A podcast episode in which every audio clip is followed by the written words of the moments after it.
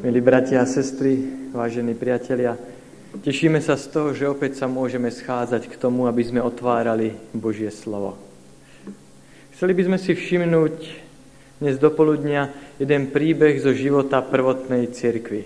Príbeh vám všetkým dobre známy, ako je napísaný v skutkoch svätých Apoštolov v 12. kapitole, kde budeme čítať prvých 17 veršov. Skutky 12. kapitola, verše 1 až 17. V tom čase priložil král Herodes ruky trápiť niektorých z cirkvy a zabil Jakoba, brata Jánovho, mečom. A keď videl, že sa to lúbilo Židom, umienil si zajať ešte i Petra. A boli to dni nekvasených chlebov ktorého aj chytil a vsadil do žalára, oddajúc ho štyrom štvorkám vojakov, aby ho strážili chcúc ho po veľkej noci vyviesť ľudu. A tak bol Peter strážený v žalári, ale církev sa napnutie modlila z Bohu za neho. A v tú noc, keď ho už mal Herodes predviesť, spal Peter medzi dvoma vojakmi, zviazaný dvoma reťazami a strážcovia pred dvermi strážili žalár. A tu hľa, aniel pánov sa postavil k nemu a svetlo sa zablesklo v príbytku. A uderil Petra do boku, zobudil ho a povedal, staň rýchle. A jeho reťaze mu spadli z rúk. Aniel mu povedal, opáš sa a podviaž si svoje sandále. A urobil tak. A povedal mu, hoď na seba svoj plášť a poď za mnou. A výjdúc išiel za ním a nevedel, že je to skutočnosť, čo sa to dialo skrze aniela, ale sa domnieval, že vidí videnie. A keď prešli prvú stráži druhú, prišli k železnej bráne, ktorá vedie do mesta a ktorá sa im otvorila sama od seba. A keď vyšli, prešli jednu ulicu a hneď odišiel aniel od neho. A Peter, keď prišiel k sebe, povedal, teraz viem skutočne, že pán poslal svojho aniela a vytrhol ma z ruky Herodesovej a zo všetkého očakávania židovského ľudu. Uvedomiac si vec, prišiel k domu Márie, matky Jánovej, ktorý má príjmeno Marek, kde boli mnohí zhromaždení a modlili sa. A keď zaklepal Peter na dvere brány, prišlo dievča menom Ródé naslúchať, kto je. A keď poznala hlas Petrov, od radosti neotvorila bránu, ale vbehla a zvestovala, že Peter stojí pred bránou. Ale oni jej povedali, blázniš, No ona pevne tvrdila, že je to tak. Oni potom vraveli, jeho aniel je. Ale Peter len stále klepal a keď konečne otvorili, videli ho a úžasli. No on im pokynul rukou, aby mlčali a porozprávali im, ako ho pán vyviedol zo žalára a povedal, oznámte to Jakobovi i bratom. A potom výjdúc, odišiel na iné miesto. Peter je druhýkrát vo svojom živote vo vezení. A do vezenia ho vsadil Herodes, Herodes Agrippa. Je to iný Herodes ako ten, ktorý mal podiel na smrti Ježa Krista. Tamto bol Herodes Antipas. A opäť iný Herodes ako ten, ktorý chcel zabiť Ježiša, keď bol malým dieťaťom, pretože tamto bol Herodes Veľký. Ale aj napriek tomu, že išlo o troch rozdielných Herodesov, predsa meno Herodes v Biblii nepatrí medzi slávne mená. Je veľa ľudí, ktorí si robia posmech zo správ písma svätého, ale napriek tomu som ešte nepočul, že by niekto, kto v Boha neverí, nazval svojho syna Judášom alebo Herodesom. Pretože Herodes a takisto Judáš nepatria medzi tie populárne mená. Všimnite si, že Herodes to je človek, ktorý koná tak, ako mu ľudia radia. Je to človek, ktorý hladí na to, čo povedia ľudia. Herodes sa rozhodol, že bude prenasledovať kresťanov a z prvého verša sa dozvedáme, že zobral pár členov, dokonca nevieme ani ich mená, sadil ich do žalára a čaká, čo na to ľudia povedia. A keď videl, že ľuďom sa to páčilo, tak Herodes je posmelený, dáva do väzenia Jakoba. A nielen, že ho dal do väzenia, ale potom ho dal isťať. Vieme, že to bol Jakob, Zebedeus, brat Jána, jeden z tých troch oblúbených učeníkov pána Ježiša. A keď Herodes vidí, že ľudia sú nadšení tým, čo robí, tak si trúfne na ešte viac. A tak položí svoje ruky na Petra, na jedného z vodcov prvotnej kresťanskej cirkvi. Je zaujímavé, že Herodes nezačal s Petrom, ale on vzal niekoľko neznámych ľudí, keď sa to Židom páčilo, položí ruky na Jakoba a keď ľudia sú nadšení, tak dávať do žalára aj Petra. Vodcovia, ktorí sa rozhodujú podľa nálad ľudí a ktorí vo všetkom rešpektujú ich priania, sú slabí vodcovia. A preto aj my, keď stojíme pred voľbami, zborovými voľbami, nechceme konať len tak, aby sa to páčilo niektorým ľuďom, ale chceli by sme konať tak, aby to bolo pre blaho všetkých, pre blaho celého zboru.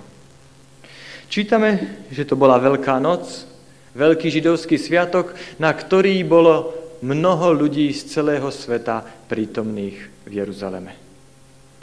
Na začiatku tohto sviatku, sviatku nekvasených chlebov, ktorý trval 6 dní, Peter bol vsadený do žalára. 6 dní musel byť Peter v žalári, pretože cez Veľkú noc všetky verejné činnosti skončili, zastavili sa. Peter vedel, že keď skončí Veľká noc, že ho zabijú. Pretože takto chceli Židia, takto chcel Herodes, ktorého teraz cieľom a poslaním bolo zničiť církev. Keď bol Peter vo vezení prvýkrát, tak ho z väzenia vyslobodil aniel. A Herodes to dobre vedel, preto teraz si dal na veci záležať. A čítame, že 16 ľudí strážilo apoštola Petra. Štyrikrát po štyroch vojakoch. Apoštol Peter bol prikovaný reťazou na ruke i na nohe k jednému vojakovi z jednej strany, druhá ruka, druhá noha reťazov prikovaná k druhému vojakovi a ešte pred celou, pred kopkou stáli ďalší dvaja vojaci, ktorí ho strážili a títo vojaci sa striedali vždy po troch hodinách. 16 vojakov stráži jedného väzňa. Pretože Herodes nič nenechal na náhodu. Konečne mal Petra a bol si istý, že teraz sa už nič stať nemôže. Ubehlo 5 dní a nastala posledná noc. Peter vie, že nasledujúce ráno pôjde pred súd a že ho zabijú. A tedy to prvé, čo by sme si chceli všimnúť na tomto príbehu je to, ako sa Peter zachoval v poslednú noc svojho života.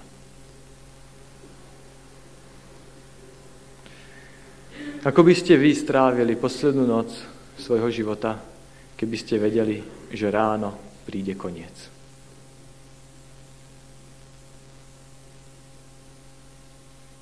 Je zaujímavé čítať príbehy ľudí odsúdených na smrť, ako oni trávia posledný deň, poslednú noc svojho života. Mnohí z nich sú psychicky tak zničení, zdeptaní, že nakoniec sú pod tabletkami a nevedia vôbec, čo sa s nimi deje. Iní celú noc chodia po celé sem a tam, pretože spať nemôžu. V niektorých krajinách si väzeň odsúdený na smrť môže posledný večer vybrať svoje obľúbené jedlo a pripravia mu ho. Mnohí však zistili, že ho nedokázali zjesť. A obľúbeným trávením posledného večera býva písanie rozlúčkových listov. Možno aj vy ste čítali nejaký. Tieto listy sú vždy dojemné, vždy zaujímavé. Nedávno som čítal o jednom liste, ktorý napísal 17-ročný chlapec za vojny, ktorý bol odsudený a vedel, že má zomrieť. Tento 17-ročný chlapec píše, milá mamička, keď dostaneš tento list, ja už nebudem medzi živými. Toto je moja posledná noc. Zajtra ráno o štvrtej ma postavia pred vojakov s nabitou puškou a gulka ukončí môj život. Do poslednej chvíle som dúfal, že ma oslobodia kvôli môjmu mladému veku. Ale nestalo sa tak. Dovidenia, mami.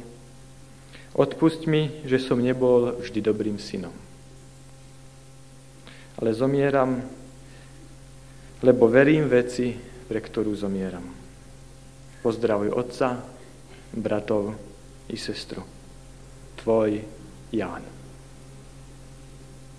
Jednoduchý, ale dojemný list. Ľudia rôzne reagujú na približujúcu sa smrť. Ako by ste reagovali, keby ste vedeli, že dnešný večer je posledný večer vášho života? A ako reagoval Peter? Čítame, že Peter spal. To je niečo úžasné. Vieme si predstaviť, že väzenie bolo vlhké, steny boli mokré, podlaha bola špinavá, reťazami je prikovaný k vojakom, ktorí sa striedajú každé tri hodiny, ale on vie, a on okrem toho aj vie, že ráno zomrie, ale napriek tomu on spí.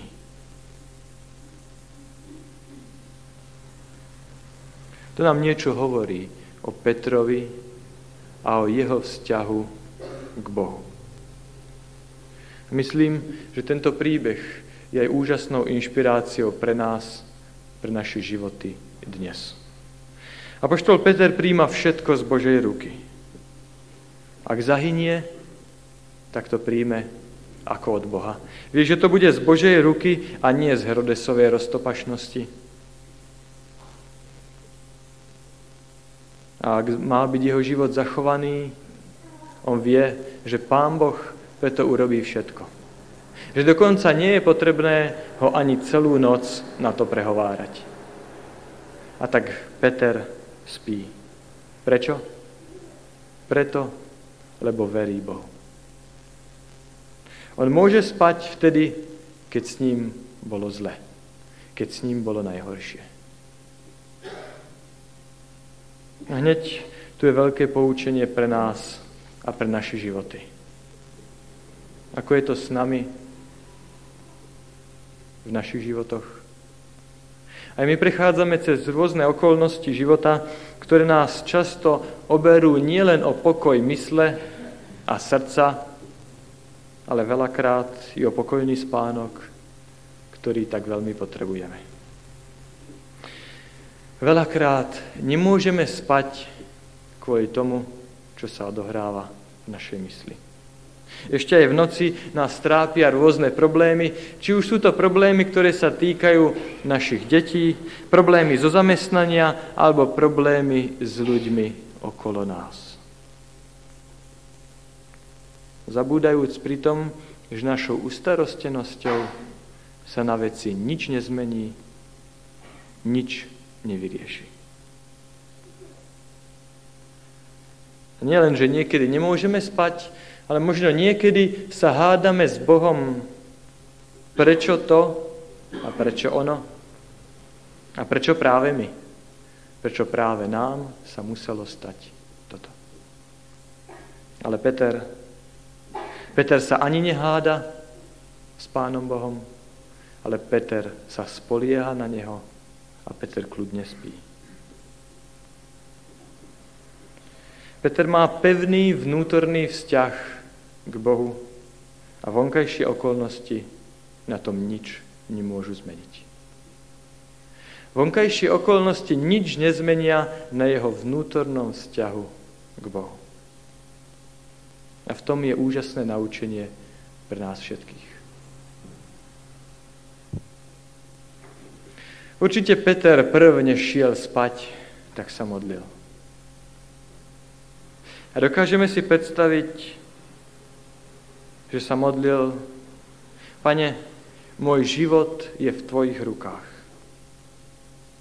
Či som tu, alebo nie som tu, na tom nezáleží. Církev predsa nestojí na mne. Božie dielo nezávisí od nás ľudí. Peter vie, že keď on tu nebude, že církev sa nezrúti, že církev pôjde ďalej, že Božie dielo bude pokračovať. My ľudia si niekedy myslíme, že je málo kazateľov, málo funkcionárov, že už nie je to žiadnych veriacich, ale Pán Boh má vždycky svojich sedem tisíc, ktorí sú mu verní a o ktorých my nevieme. A tak, keď sa Peter pomodlil za seba, za církev a za jej budúcnosť, pretože sa modlil vo viere a pretože veril, že Pán Boh prosby vyslícha, išiel kľudne spať. Všetko nechal v Božích rukách, pretože veril, že Pán Boh modlitbu vypočuje. A pretože verí, môže ísť spať. Myslím, že mnohí z nás zažili niečo podobné, že vtedy, keď je s nami zle, keď máme veľké problémy, tak sa modlíme k Bohu každú pol hodinu. Každú chvíľu vysielame svoju prozbu, asi preto, lebo si myslíme, že čo ak Pán Boh nepočul prvú modlitbu, aby ho zastihla aspoň druhá, a keď nie druhá, tak opakujeme zase a zase a zase mysliaci, že tak máme väčšiu nádej na vypočutie našich modlitieb. Ale nie tak Peter. Peter veril, že Pán Boh vypočuje jeho jednu prvú modlitbu. A potom ide spať a kľudne spí celú noc. Chcel by som z tohto stiahnuť poučenie pre nás, poučenie, o ktorom verím, že ho všetci dobre pochopíte. Veľa modlitieb nemusí byť znakom veľkej pobožnosti, zbožnosti. Veľa modlitieb môže byť aj znakom malej viery. A posúdiť to môžeme tak, že práve tie vonkajšie okolnosti nám ukazujú, ako ovplyvňujú náš modlitebný život. Všimte si, ako to bolo v prípade prvotnej kresťanskej cirkvi. Čo robí cirkev? Vo verši 5 sme čítali, že sa napnute alebo vrúcne modlila za apoštola Petra. Doporučoval by som vám, keby ste si niekedy zobrali konkordanciu a našli slovo modlitba, modliť sa v skutkoch apoštolských, aby ste si zistili a boli prekvapení, ako častokrát toto slovo sa tam vyskytuje. Aby ste videli, ako prvotná církev sa často veľa modlila a aké boli dôsledky toho, že sa modlili. Modlitba sa spomína v skutkoch apoštolských ako jeden z úspechov prvotnej cirkvi. Dôvod, prečo prvotná církev bola taká úspešná, je preto, lebo to bola církev modliaca sa. Církev, ktorá poznala hodnotu modlitby. Všimnite si, v skutkoch v druhej kapitole pri založení cirkvy na Turíce čítame v verši 41 že tí, ktorí ochotne prijali slovo a dali sa pokrstiť, sa pripojili k cirkvi toho dňa asi 3000 duší. Do cirkvi pristupuje 3000 ľudí A hneď v ďalšom verši čítame, a oni zotrvávali v učení apoštolov a v spoločnom bratskom obcovaní, pri lámaní chleba a na modlitbách. Vtedy, keď to s církvou ide dobre, čítame, že oni zotrvávajú na modlitbách. Vtedy, keď všetko ide hladko, všetko ich ide bez problémov, keď církev rastie, čítame, že oni zotrvávali na modlitbách každý deň. My by sme snáď čakali a mysleli si, že vtedy, keď je všetko v poriadku, že na modlitebnej chvíli bude len 5 ľudí. Ale nie. Prvotná kresťanská církev vtedy, keď je všetko v poriadku, zotrváva na modlitbách. Oni sa modlia, pretože poznajú moc modlitby. A pretože poznali moc modlitby, čítame v verši 47. na konci a pán pridával cirkvi zachránených každý deň. Pretože boli vytrvalí na modlitbe. Myslím, že i v tom je veľké poučenie pre nás. Ale sú mnohí, ktorí povedia, však ja sa budem modliť potom, keď príde nejaká kríza, keď bude niečo zlé v mojom živote. Ale všimnite si, že keď prichádza kríza do života prvotnej kresťanskej cirkvi, ako sme čítali v kapitole 12, 12 že cirkev sa zase, alebo ešte stále modlí. Čítame, cirkev sa napnute modlila za Petra. Väčšinou, keď prichádza kríza, vtedy tí, ktorí sa nemodlili vtedy, keď sa im dobre vodilo, sa už modliť ani nebudú, ani nezačnú. Keď príde kríza, teraz sa už nemodlia vôbec. Ale církev sa modlí vrúcne, jak v kríze, tak v čase vzrastu a pokoja. A potom Pán Boh mohol pre nich veľa vykonať. Keď sme čítali v druhej kapitole verši 47, že Pán Boh pridával k cirkvi zachránených na každý deň, v tejto 12. kapitole môžeme čítať vo verši 24. a slovo Božie rástlo a rozmáhalo sa. Pretože církev bola církvou modliacou sa. Niekedy, keď sa dívam na návštevnosť modlitebných chvíľ, alebo modlitebného týždňa mládeže, tak si myslím, čo je s nami? To si myslíme, že sme takí dobrí, že to je s církou všetko tak v poriadku, že sa nepotrebujeme modliť? Alebo nevidíme krízu okolo nás a pred nami, že už sa ani nechceme modliť? Myslíme si, že sa modliť nepotrebujeme, Prvotná církev sa modlila vtedy, keď išlo všetko hladko. A modlila sa aj vtedy, keď boli v kríze. A Pán Boh ich požehnával. Keď sa církev modlila, tak sa niečo aj stalo. Keď sa církev modlila, prichádza oslobodenie. Oslobodenie Petra, odpoveď na ich modlitby. Čo je zaujímavé na tomto príbehu je to, že všimnite si, že oslobodenie Petra prichádza na poslednú chvíľu. Peter bol v žalári zrejme 6 nocí, 6 dní a 6 nocí a pán Boh neprišiel a neoslobodil ho prvú noc. Dokonca neprišiel ani druhú, ani tretiu noc, ani ani štvrtú, ani piatu. Ale pán Boh ho oslobodil v poslednú noc. Náš nebeský Otec má jednu vlastnosť, ktorá nám, ľuďom, veľmi vadí. A to, že vždy chodí pozde. A to hovorím so všetkou úctou. Preto, aby videl, aká je naša viera. Zoberte si príklad Abraháma. Pán Boh mu hovorí, obetuj svojho syna na vrchu moria.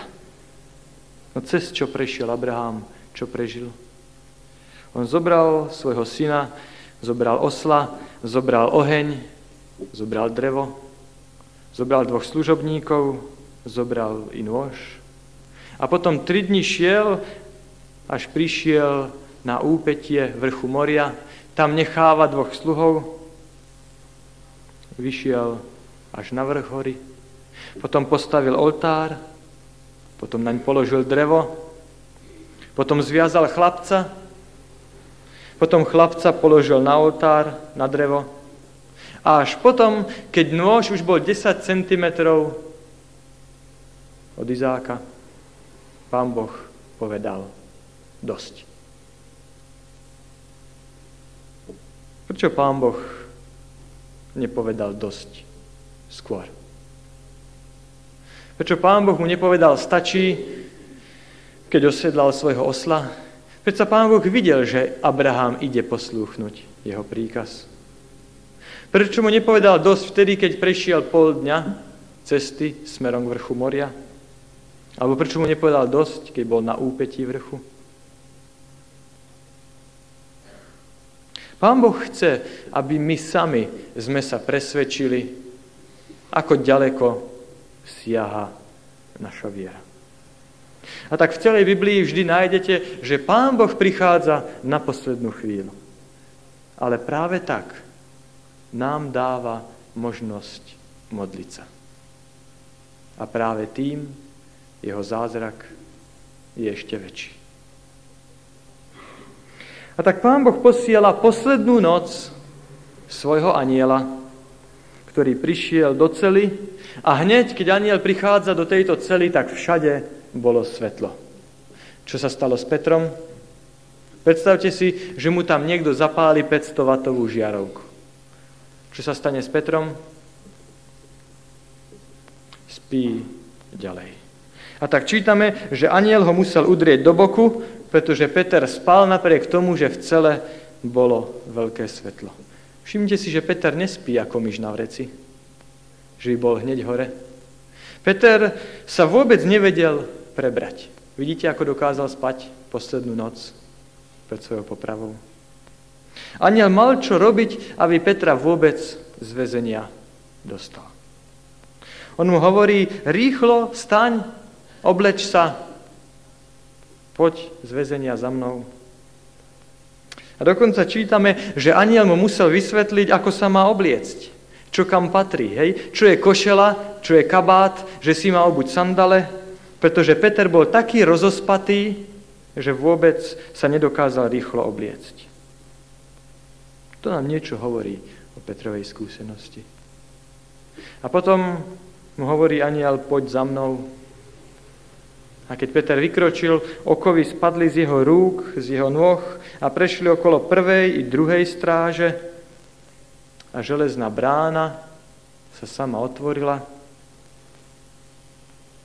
Nielen, že sa nezobudil Peter, ale na to veľké svetlo sa nezobudili ani tí vojaci, ani na škrípanie tej veľkej brány. A potom čítame, že prešli jednu ulicu a čítame, že aniel Petra opustil. Myslím si, že i v tom je veľké naučenie pre nás. Pán Boh nebude robiť zázrak vtedy, keď to potrebujeme. Pán Boh urobí zázrak vtedy, keď On uzná za vhodné. Pán Boh neurobil zázrak vtedy, keď si to myslel Peter, ale Pán Boh prichádza v poslednú noc. A nielen to, Pán Boh zasahuje zvláštnym spôsobom. Peter nemohol sám odísť od vojakov, pretože bol k ním prikovaný. A preto pán Boh urobil zázrak, aby ho týchto okov zbavil. Peter nemohol sám prejsť cez bránu, Peter ju sám nemohol otvoriť a preto pán Boh urobil zázrak a bránu otvoril. Ale potom už keď boli vonku, keď prešli jednu ulicu, Peter už bol dostatočne prebratý na to, aby vedel, kde je. Aniel odchádza a Peter musí ísť sám. Peter už vedel, kam má ísť. Pán Boh nenahradí to, čo my môžeme urobiť sami. Čo môžeme vykonať svojimi rukami a svojim rozumom, nevykoná Pán Boh za nás. A tak keď môžem použiť svoje ruky, tak ich použijem. Keď môžem použiť svoju hlavu, tak ju použijem. Ale tam, kde naše snaženie nemá žiadnu nádej, tam prichádza Pán. A On svojou mocou naplní to, čo naša sila nedokáže. A tak Peter potom už sám našiel cestu k domu Márie, kde už bolo zhromaždených veľa ľudí. A čítame v verši 13, že prichádza dievčina menom Rode. Rode znamená ruža, čiže po slovensky ruženka, aby mu otvorila. Kto bolo toto dievča?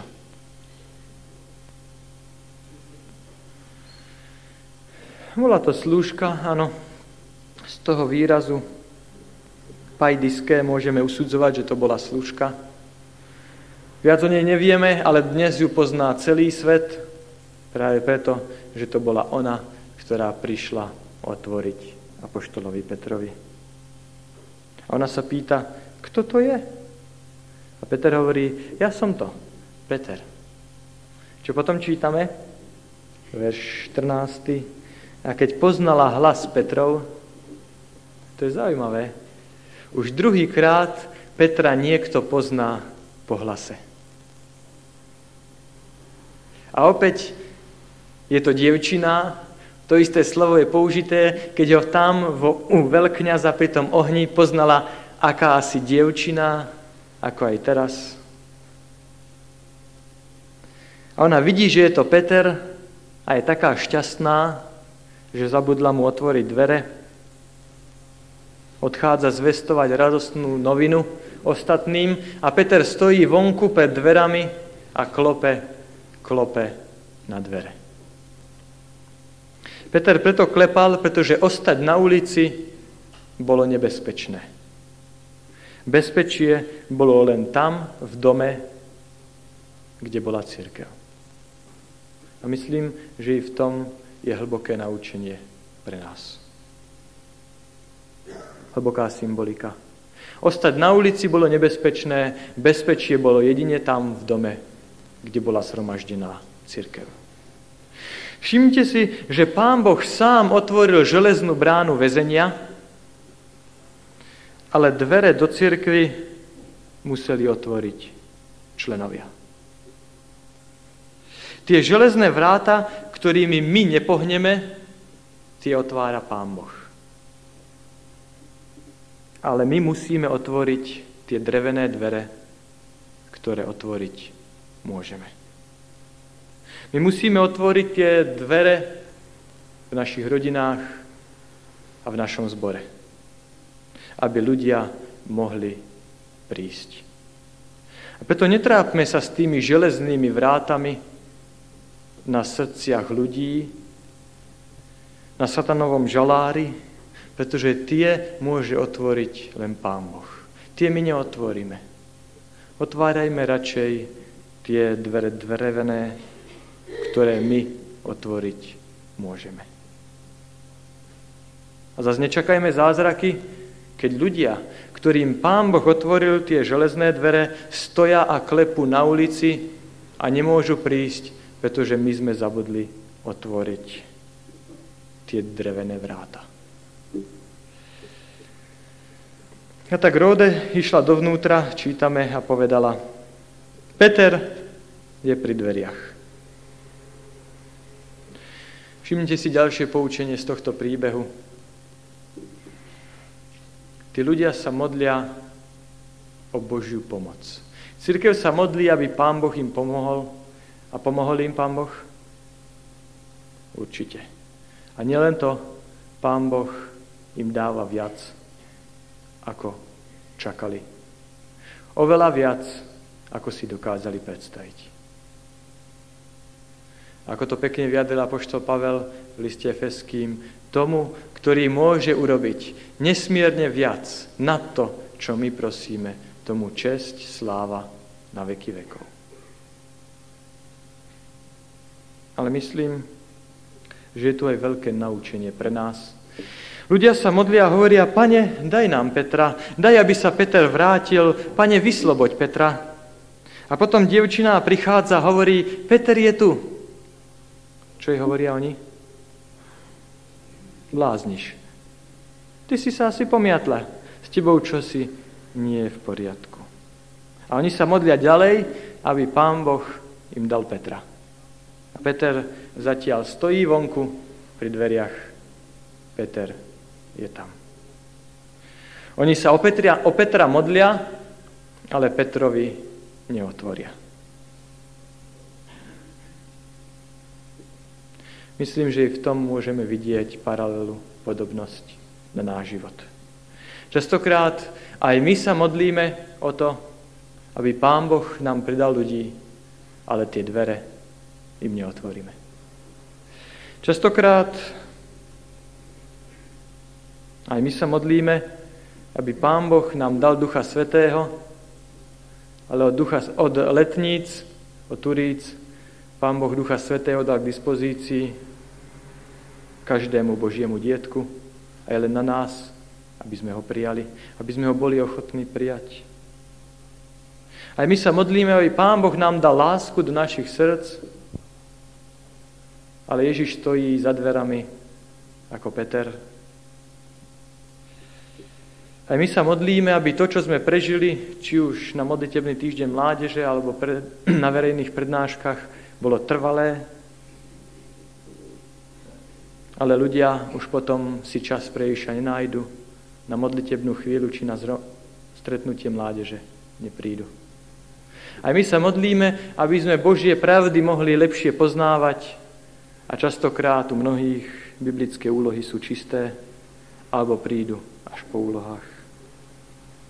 Mnohí sa modlia, aby mohli poznať Božiu pravdu, ale nechcú študovať písmo sveté. Mnohí sa modlia ako títo ľudia, aby Pán Boh im dal Petra, zatiaľ čo Peter stojí pred vrátami, ktoré oni neotvoria. Mnohí sa modlia, aby Pán Boh im osvietil cestu, ale písmo sveté, na písmo sveté padá prach na polici. Je veľmi zaujímavé, že ľudia sa modlia a keď nakoniec Peter prišiel, oni hovoria dievčine, s tebou nie je niečo v poriadku. Modlíme sa, aby Pán Boh pôsobil na ľudí, aby sa ich dotkol. A keď potom Duch Svetý pôsobí, tak niekedy je nám dlho. Modlíme sa o to, aby Pán Boh poslal Ducha Svetého a oživenie, ale keď príde, tak ho nepoznáme.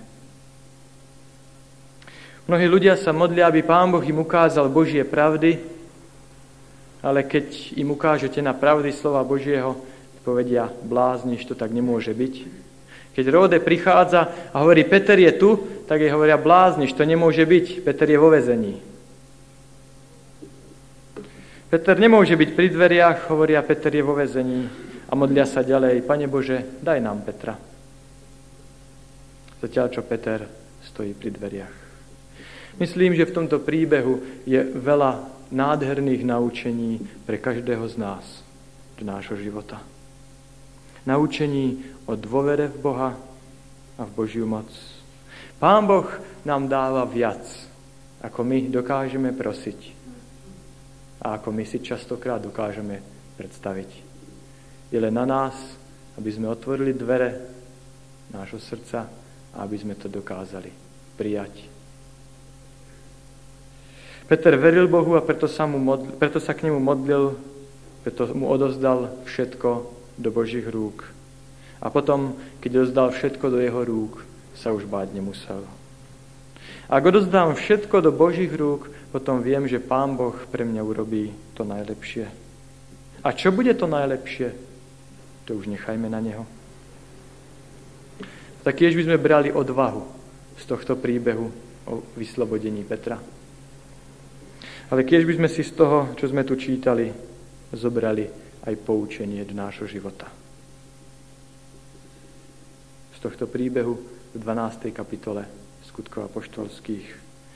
Aby sme mali taký vzťah dôvery k nášmu Bohu, ako mal Peter, ktorý nenarušia žiadne vonkajšie okolnosti. Aby sme si uvedomili potrebu trvalého modlitebného spoločenstva. Pretože v čase krízy sa už nič dohnať nedá. Aby sme neboli zmalomyselnení a nestrácali vieru vtedy, keď Pán Boh prichádza na poslednú chvíľu v našom živote, ale aby sme verili, že On nám vždy odpovie a odpovie spôsobom, ktorým on, ktorý On uzná za vhodné, za najlepší. Aby sme nezabudli, že tie železné vráta otvára Pán Boh.